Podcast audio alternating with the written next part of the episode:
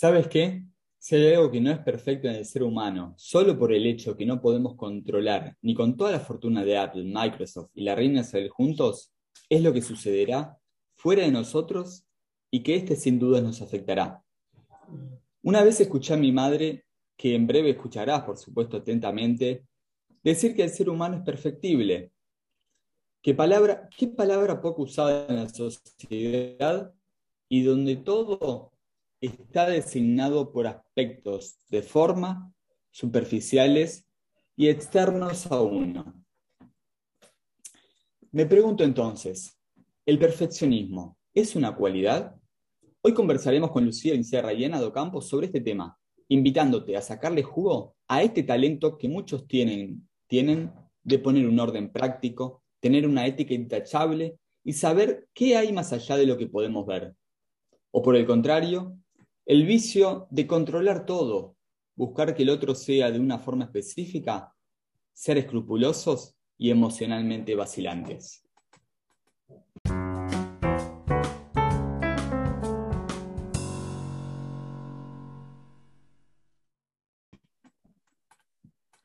El enneagrama es una matriz vital que pone en manifiesto la cualidad innata de las personas esta característica es esencial y también es la raíz y fuente de todos los procesos vinculares de la personalidad.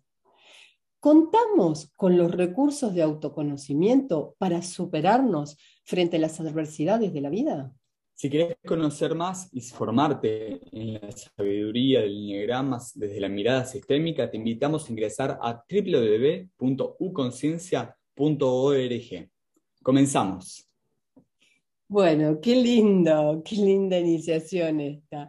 Eh, hoy vamos a hablar sobre también un nivel de conciencia de en el enneagrama el eneatipo 1, pero que está en todos nosotros, ¿sí? Como hablamos siempre que el eneagrama es sistémico, es decir, que todos los aspectos podemos nosotros reconocernos. Y cuando hablamos de estos niveles de conciencia es porque ya hemos superado la obsesión, el enojo, eh, la forma de, de, a veces ser tan controladores que si las cosas no salen como yo quiero me vuelvo intransigente hay un nivel superior, que es la búsqueda, como vos decías, ser perfeccionista o, ser, o aspirar a, lo perfectible, a la, a la perfección. Todos los seres humanos, y esto antropológicamente se ve, todos los seres humanos aspiramos a la perfección. ¿Y saben por qué? A ver, ¿saben por qué? Yo te diría desde, el cristianismo, pues estamos hechos imagen y semejanza. Ahí está. Porque hay una creación, vamos a ponerlo así, ¿sí? Hay una creación hecha, hay una creación de la vida, ¿sí? Que es perfecta. El creador ha hecho algo perfecto, ¿sí? Y en esa perfección nosotros aspiramos. Pero el camino, y esto nos lo muestra mucho hasta el símbolo del enneagrama, cuando nos muestra el camino hacia esa perfección. En los seres humanos somos siempre perfectibles, estamos en ese proceso de ser mejores. Y creo que la persona que es perfeccionista busca siempre ser mejor. Ahora, hay un, un, gran tema a trabajar. Como siempre decimos, no se consigue la iluminación creando figuras de luz, sino haciendo consciente la oscuridad, como vos dijiste. ¿Realmente es un talento, un valor ser perfeccionista o termina siendo una sombra? este punto también pongo entre paréntesis, si estás escuchando por primera vez en el programa, en el podcast anterior, en el episodio anterior, podés ver también esta actitud obsesiva de la persona imperfecta. Así que te invitamos a, a ir hacia ahí. ¿Imperfecta? La persona imperfecta. Persona perfecta, dije Lu. Pero me gustó, me gustó. vos te escuchaste, Ani, porque si, no empezamos a hablar nosotros, que, para los que están escuchando el podcast y no viendo el video en YouTube, estamos juntos, entonces escucha algo que tal vez por las cámaras y por, por los sonidos no se escucha. ¿Vos qué escuchaste, Ani? Yo escuché la maravilla de la imperfección del ser humano, así que me alegro por ello. Eh, pero, pero, Lu, quería, quería comentar que a mí me parece que agregado a esto, ¿no? El tema este de la búsqueda de la perfección, también hay un peso eh, adicional que me parece que se siente en la sociedad, porque el perfeccionismo está bien visto de alguna manera. Socialmente, o, particularmente en, el trabajo, por ejemplo, puede verse que las personas perfeccionistas son eficientes, eficaces y, son personas buscadas a lo mejor para desarrollar determinados trabajos, ¿no? Eh, pero no se ve a veces las dos caras de la moneda, que esto sí, seguramente tienen esas características muy eficientes y eficaces, pero también quizás es un poquito difícil a veces trabajar al lado de personas eh, perfeccionista, ¿no? A lo mejor eh, el colaborador que trabaja con esta persona se siente a lo mejor que nunca llega, ¿no? A estar con el otro o nunca comprendido por el otro o juzgado, porque a veces, bueno, eh, se, se, denota esta característica de lo que es bueno y lo que es malo, ¿no? De acuerdo a, ese, a esa línea de perfeccionismo que hay que perseguir de algún modo. ¿Qué, qué te parece esto? Nosotros cuando, cuando lo vemos desde la matriz de talentos del Enneagrama, vemos que la tipología 1 es la persona que naturalmente le incita y busca esta, esta perfección y este orden en un nivel de conciencia, este orden natural en un nivel de mm. conciencia ampliado que vamos a ver en el siguiente episodio. Eh, y esto se refiere, esta búsqueda de la perfección refiere mucho a un orden de forma, a un orden superficial, a un orden de cómo hay que hacer las cosas, que es lo que decías recién, de repente muy juicioso muy desde aspectos eh, calificatorios, eh, adjetivos calificativos con, con, los otros, y no tanto ir al fondo de por qué de repente se hace lo que hace o el otro tiene esa actitud o se mueve de una forma u otra. esta actitud de, de, la sociedad que traías, mm. que estamos en una sociedad muy de esa, de esa forma, es también, por, por cómo lo veo yo, una búsqueda de resultados. Es decir, hay metas impuestas de cómo tenemos que ser, a qué edad tenemos que graduarnos, a qué edad tenemos que conseguir tener el auto, la casa, la familia. Y eso son metas. El tema es que el camino es, lo, que, lo que le cuesta a esta persona perfeccionista. Pues siempre está viendo la llegada de A a B y no el trazo de A a B.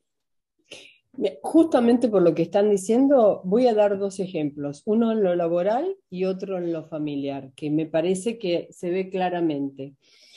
En lo laboral, yo tuve la oportunidad de trabajar con un gerente de una empresa que es suiza y este gerente era suizo, educado por padres, eh, la madre alemana, es decir, que ya esto trae una cultura de la perfección, de lo correcto, de lo que hay que hacer, de cómo hay que hacer las cosas, ¿no?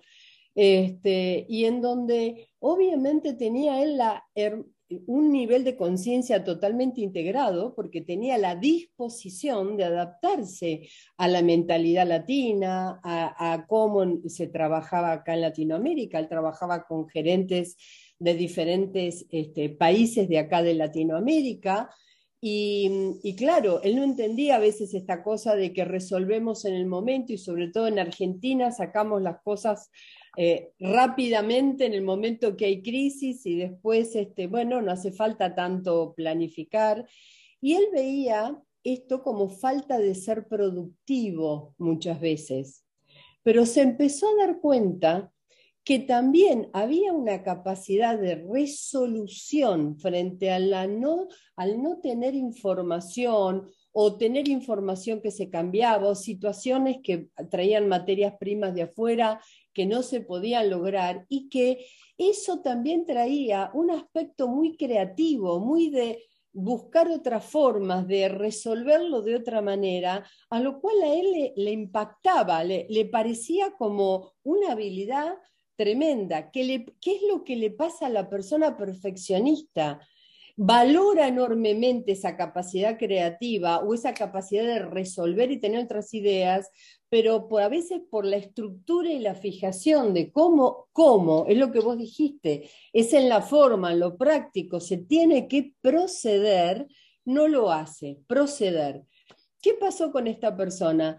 Decía, yo quiero que sean los mejores gerentes porque yo me voy a ir.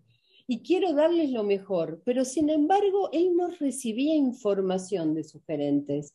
Entonces, mm. cuando empiezo a trabajar con los gerentes, empiezo a escuchar de todo su mismo mensaje con diferentes culturas mexicanos, de Chile, de Argentina, de Brasil, es decir, diferentes visiones y diferentes tipologías en el diagrama, pero ¿qué decían? Espera este gerente general, ¿sí? que nosotros le demos el paso a paso. Esto le pasa a las personas perfeccionistas que tienen esta parte controladora, que le demos el paso a paso de cómo vamos haciendo las cosas, por qué las vamos haciendo y a qué resultado vamos llegando. Y yo me siento, todos me decían lo mismo, como que yo no soy líder para mi equipo. Y él, no se da cuenta que yo tengo 300 personas con las que estoy y que soy líder y que si lo resuelvo de una manera diferente o no tengo el paso a paso, pero llego al resultado que tengo que llegar, está bien igual y no tengo por qué darle la información. La información es lo que se hizo, no el cómo lo voy haciendo. Entonces, Obviamente, en la devolución después personal, él se dio cuenta que en la persona perfeccionista, honestamente lo digo, eh, lo he visto, no se da cuenta cómo está detrás con su autoexigencia con el otro, que como vos dijiste, Ana, invalida al otro. En este caso, no invalidaba la personalidad, pero sí invalidaba el rol de liderazgo y el rol de toma de decisiones que el otro tenía con el rol de sus tiempos adecuados, porque además los tiempos en un país no eran los mismos que para el otro. Podría ser, ay, perdona Mati, que te interrumpí. no nos interrumpimos, esto, es así. Esto también es una, cualidad de los educadores. Eh, Ahí está, eso iba a decir, ¡guau! Estamos conectados. La, parte del sistema educativo está muy formado también desde esta búsqueda de que el, de que el niño se saque 10, de que el niño haga tal cosa o tal otra, de que, de, bueno, la vestimenta ya lo, lo, pone como un sistema, como tenemos que todos ir en el sistema educativo con el que fuimos educados, con un mismo uniforme. Eh, uniforme, ¿no? una palabra muy, muy también muy del, del uno y en esta actitud perfeccionista, de una sola forma tienen que ser las cosas. Entonces, esto por supuesto que nos, nos nutre, porque nos sentimos acompañados de la persona que busca la perfección, sentimos que, tal vez no acompañados, sino protegidos. Mm. Hay una protección, hay un, bueno, acá sé que hay alguien también que me está guiando hacia dónde. Y es muy rico para mí a nivel de, de virtudes y talentos, yo siendo una persona tan natural y libre, y que todos los días son diferentes al, cada día es diferente al anterior y diferente al siguiente, tener esta actitud y, esta, esta, mano derecha, como quien dice, eh, perfeccionista, ordenada, sistemática, eh, me da también una cierta soltura. Ahora, ¿a qué me lleva ese, perfeccionismo? A una, a una limitación. Es decir, cuando veo una persona que busca constantemente ser perfecto, veo una persona literalmente acabada, es decir, cuadrada. Esa es mi, visión. No sé si ustedes, a ver, ¿cómo ven a una, a una persona que busca constantemente la perfección? Ahí, ahí, quisiera agregar en este, en este sentido de la vocación de maestro, porque, bueno, no necesariamente tiene que ser un maestro que trabaja así como tal, sino que me parece que por ahí la persona perfeccionista a veces siente que le, como los maestros, que le hablan a otro, no que hablan con el otro. Entonces, es como cuando tú tienes claro lo que hay que hacer y cómo se debe hacer, como que no hay tanto feedback, ¿no? No estás escuchando realmente atentamente al otro a ver si puede agregar algo a esta, a esta visión, que realmente puede ser muy buena, porque, bueno, la persona perfeccionista obviamente está buscando la mejor manera de hacer las cosas siempre. Pero pienso que cuando tú le hablas al otro, no escuchas y si escuchas, si puedes aceptar esa manera diferente de pensar del otro, seguramente puede enriquecer también eso, eso que de por sí ya pensabas que era bueno, pero seguramente puede ser quizás mejor si lo acrecentas con las opiniones de los otros, ¿no? Entonces ahí se me ocurre, no sé, una pregunta eh, o, el desafío, digamos. Eh, ¿Cómo mejorar si no busco la perfección? O sea, porque esa debe ser, me ha pasado a mí, yo me he hecho esa pregunta, ¿no? ¿Hasta dónde? ¿Cuál es el límite? O sea, porque si estoy bien siempre como estoy, entonces no estoy buscando mejorar, pero ¿hasta dónde? ¿Cómo discerno esto para saber cuándo es perfeccionismo o cuándo estoy buscando mejorarme constantemente? Mira, esto lo habla el orden del enneagrama, el orden del símbolo, habla claramente de esta pregunta. Y, y, es una pregunta que me parece que es muy valiosa porque es la pregunta que toda persona perfeccionista se tendría que hacer a sí misma y que lo que te hiciste vos me la he hecho yo, yo creo que vos también, porque todos aspiramos en un punto, cuando empezamos a trabajar en nuestra conciencia, a ser mejor personas. Ahora, este cómo implica dos cosas. El, el, a la persona que tiene esta naturaleza esencial le tiene un mensaje claro, es, ¿qué estás viendo? ¿La forma o el fondo? ¿Qué significa esto? ¿Estás viendo el cómo se hacen las cosas o cómo se determinan de acuerdo a cómo a mí me parece que es el orden o cómo yo planifiqué de acá a un año o a cinco años mi empresa o mi vida o mi familia o, o, lo que quiero de mis hijos. Voy a dar un ejemplo ahora de un padre uno también, ¿sí? Que he tenido, o lo que espero de mi hijo, cómo mi hijo no va a seguir la carrera si yo me ocupé toda la vida de por ejemplo, ser abogado y tiene, mi hijo tiene un estudio de abogacía en donde puede trabajar, en donde ya están los clientes y en donde puede desarrollarse mucho más rápido y mi hijo quiere tocar el violín y quiere ser músico.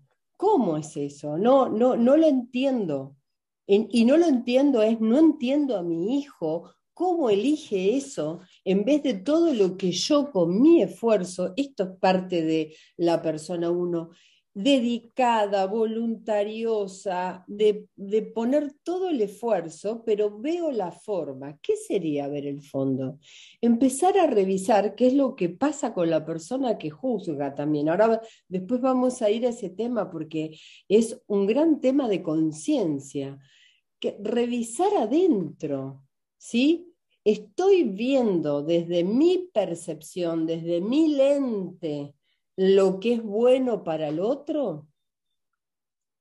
¿O estoy viendo al otro? Estoy dejando lo que vos dijiste recién, estoy dejando aparecer el otro, aparecer, que aparezca y aceptar y escuchar otras maneras de ver la realidad, de ser feliz, de, plantear su vida. Entonces, en este ejemplo, por ejemplo, que daba del padre, el padre me acuerdo que me, me, pidió, Lucía, mira, quiero que atiendas a mi hijo adolescente porque está perdido.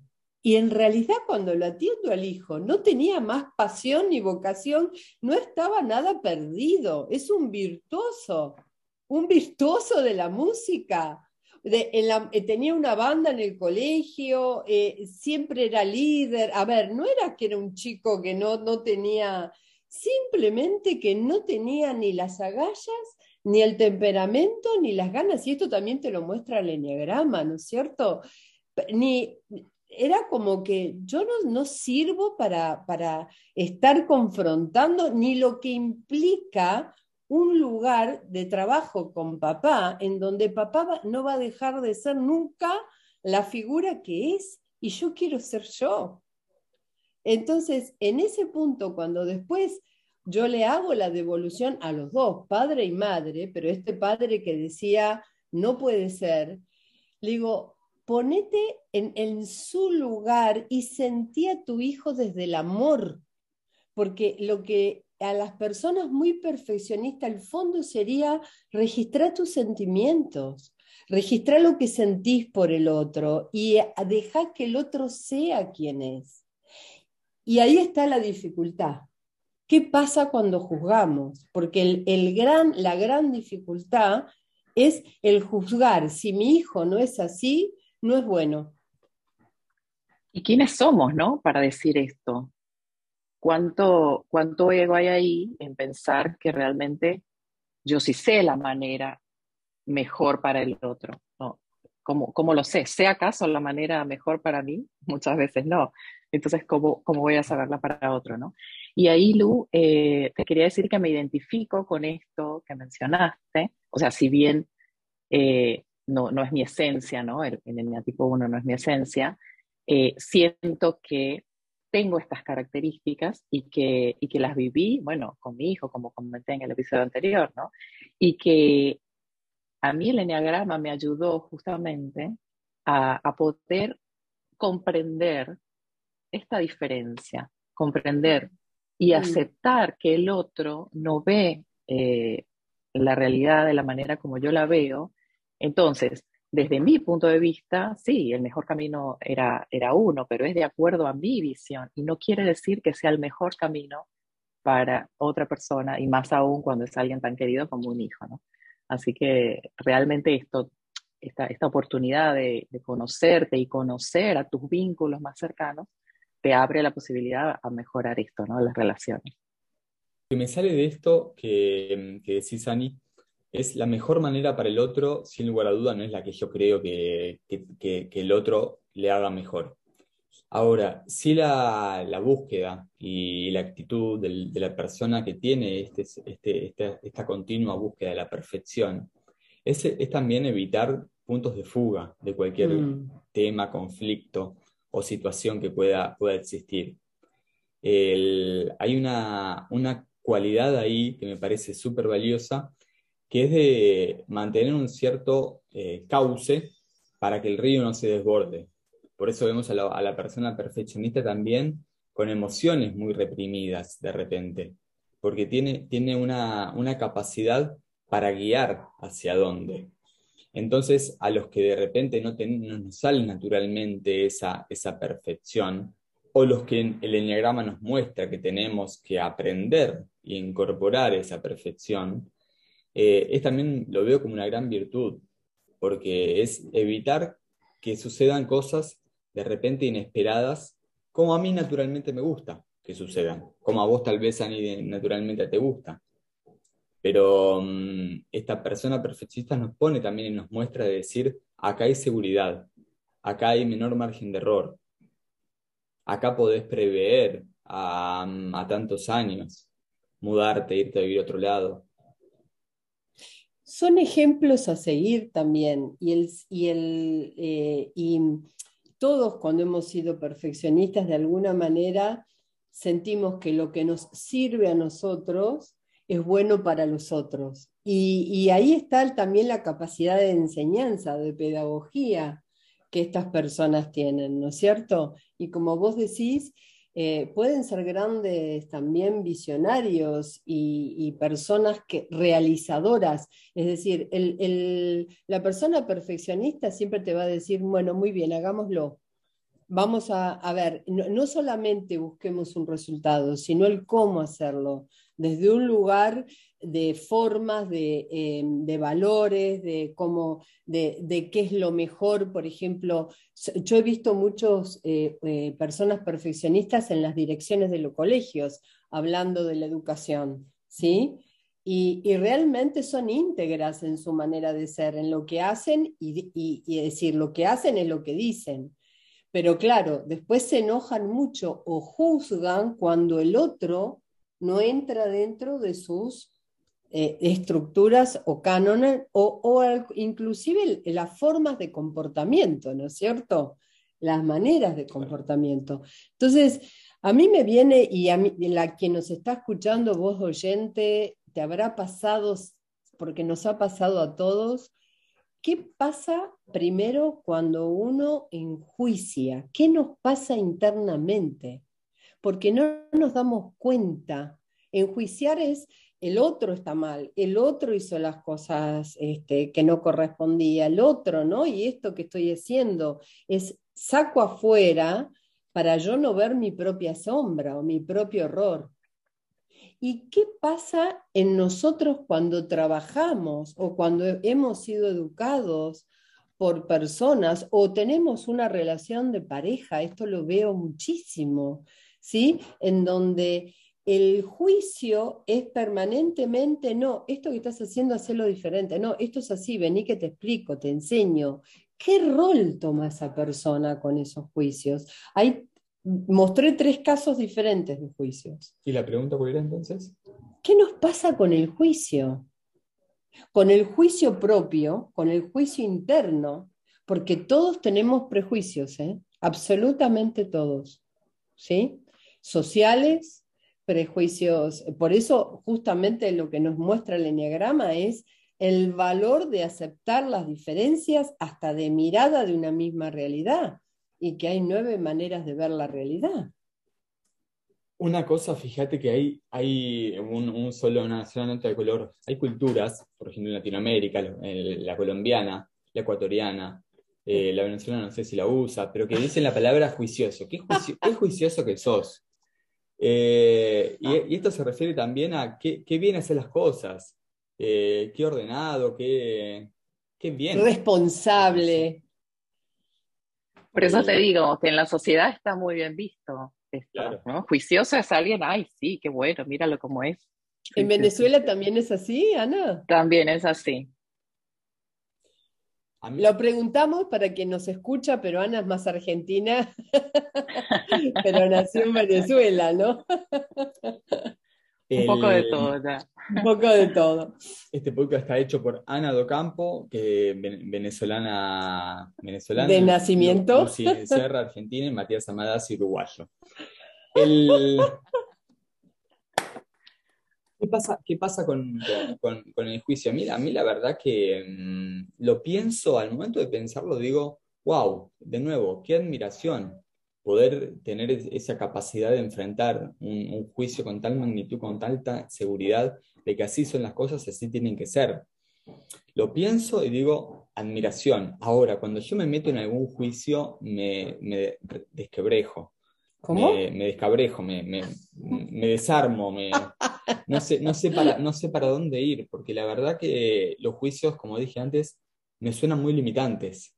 Me suena muy que las cosas tienen que ser de una manera y para mí las cosas tienen las formas de, hacerse como cantidad de seres humanos hay sobre la Tierra. Entonces, eh, no soy afín a los juicios, realmente. Me gustó esa palabra que dijiste, te dije cómo, porque el juicio quiebra muchas veces a la persona y la invalida. A mí me pasa, o sea, en el cuerpo, me pasa que se me arruga el estómago cuando hago juicio. o sea, lo siento como, como apretado, duro.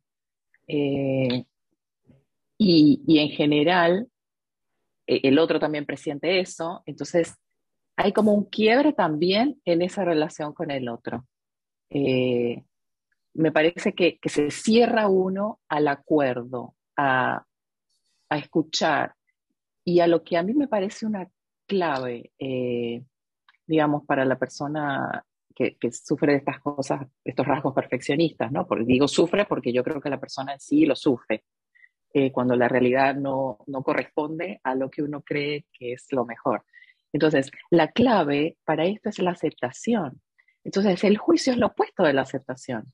Cuando estoy enjuiciando, ya directamente estoy diciendo que eso no tendría que ser así, en vez de aceptar no quiere decir estar de acuerdo, ¿no? Ese, pero al aceptar por lo menos me permite, no sé, considerarlo y ver si hay algo más que hacer en el medio, ¿no? Si no es tan blanco o negro, sino la cantidad de matices que hay ahí.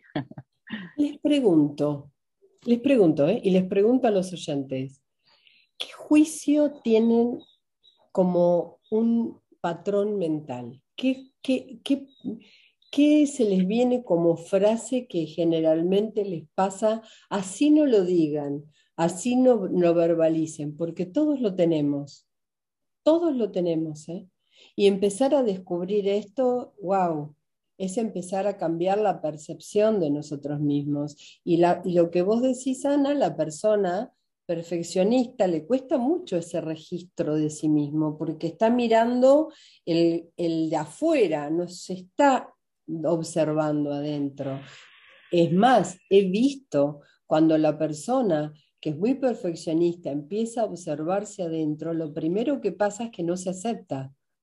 Es, es, lo que estás diciendo. Ya no es que no acepto al otro, no me acepto a mí por todos los prejuicios que tengo y hay que empezar a trabajar con, esa, con esos pensamientos limitantes, porque son eso. Natural, naturalmente es, esos juicios se formula también una persona que tiene creencias y paradigmas bien, bien afianzados. De la ontología del lenguaje podemos hablar de que los juicios son, son también creencias, creencias que cada uno tiene y podemos ahí decir, bueno, cuánto no, cuánto no salís vos de esas creencias y cuánto te están destruyendo, construyendo esas creencias. A ver, un pensamiento, vamos a decir cada uno, vamos a desnudarnos. Bueno, mi creencia, por ejemplo, una, que a mí me sale que es como una, algo que tengo desde, pequeño es la construcción de una familia. Si no construyo una familia, no voy a yo poder cumplir mi, persona como, quiero que sea. No voy a poder ser como, como, como de la mejor manera, mi mejor versión. ¿Pero eso es una aspiración o es un prejuicio? es un prejuicio que, para, que necesito para hacer, necesito construir la familia. Anita. Dijiste que nos desnudemos. Bueno. ¿Sí? Me parece. Vos, también. bueno, bueno, espera, empezamos. y la verdad que sí, me pongo a ver, ah, me aparecen muchos, pero uno que creo que es compartido por mucha gente es esto del de, el dinero, ¿no? Eh, el dinero es malo, el dinero es bueno, o sea, de por sí ya tiene connotación cuando en realidad por ahí es simplemente algo utilitario que no tiene de por sí algo de bueno o malo, sino cómo uno lo ve en su vida, ¿no? O cómo, cómo lo usas o qué, tal, qué tanta importancia le das en tu día a día. Dinero, política, el hambre mundial. No, bueno, de creencias creo que podríamos estar acá en unos cuantos podcasts más. Yo voy a contar una experiencia y a mí me pasa que yo a veces con, algunas cosas tengo convicción, me parezco mucho a la persona perfeccionista y tengo convicción, pero después frente a la que la realidad me muestre otra cosa, digo, ah, no era tan así. Pero no tiene que ver con valores, no tiene que ver con mi vida, sino con lo que pienso que es lo mejor para los otros. Ahí está el... Y me pasó cuando Matías se vino a vivir acá, a este lugar en donde está, que mi prejuicio fue, ¿acá vas a vivir, Matías? Eh, ahí hubo un, una, claro, hubo un juicio. ¿Cómo? Eh, ¿Este va a ser el lugar que elegís para vivir?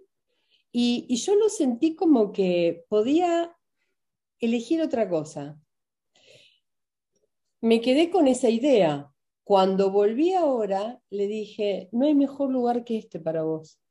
Es decir, cómo cambié al ver lo que el otro hizo con este lugar. Y que en realidad no era el, lo que a mí yo elijo, pero el otro elige y transforma en función de su bien. Anda pensando, Lu y Ani, algunos tips para dejarle a la gente y, quiero contar un, breve, un breve cuento que recién lo creé en mi mente. En la antigua Noruega, una sociedad vikinga estaba en búsqueda del tesoro, del oro, así como eran los vikingos, bien aspiracionales, bien de ir para adelante y querer conquistar.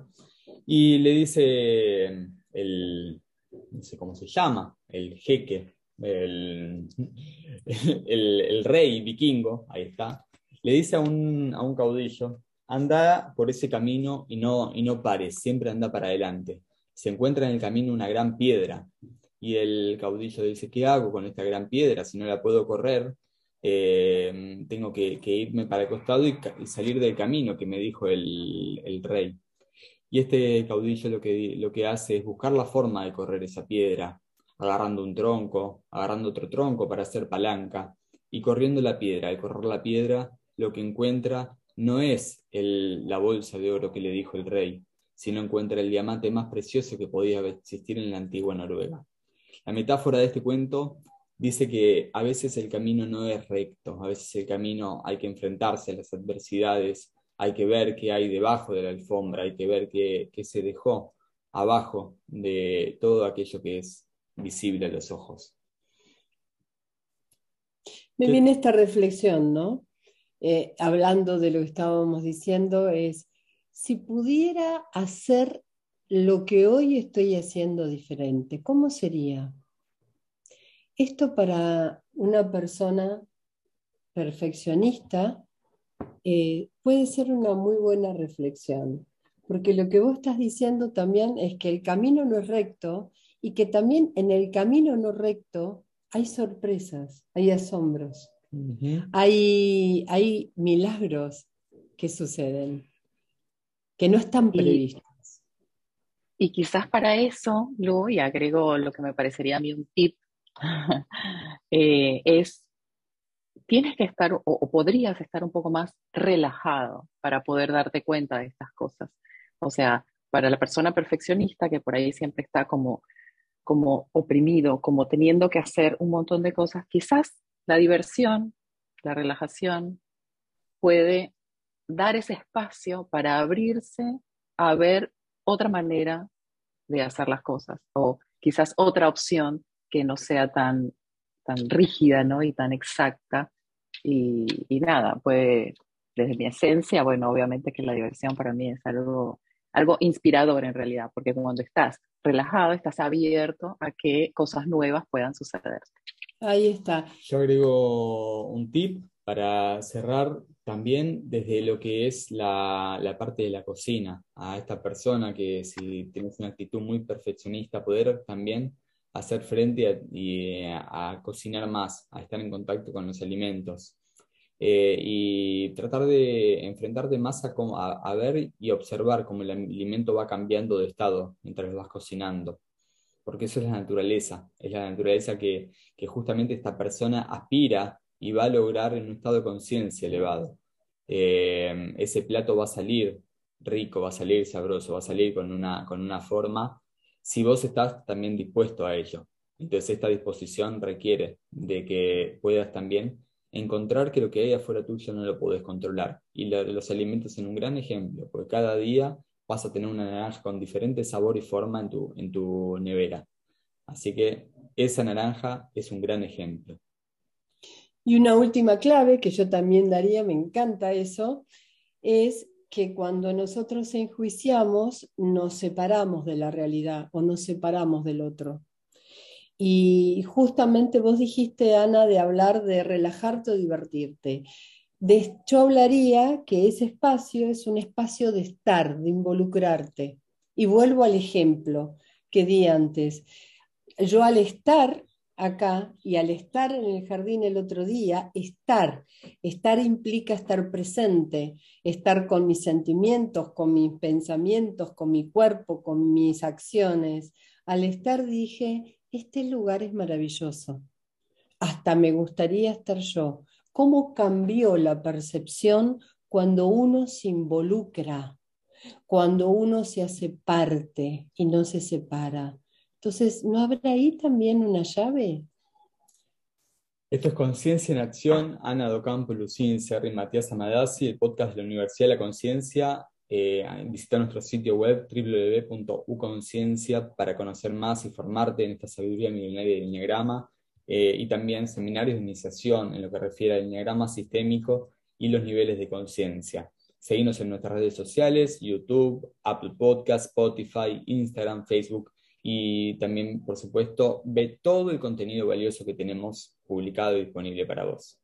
Nos vemos en el próximo episodio que vamos a hablar justamente de esta persona visionaria, esta cualidad que algunos tienen de ser visionarios y de seguir también una armonía perfecta y un orden perfecto. Nos vemos y que tengas una excelente, excelente jornada.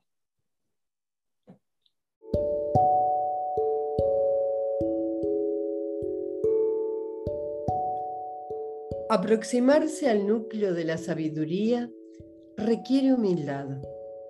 Debemos ir desnudos, sin nudos sin llevar ninguno de los soportes del ego y sin ninguna cara de todos los personajes adquiridos, superando las trabas de los miedos o las dudas, aunque estén. Este lugar es fuente de renovación. ¿Y sabes dónde está? En la profundidad de tu ser. Es el pozo de la verdad. Beber de él lleva su tiempo, requiere paciencia y toda tu atención.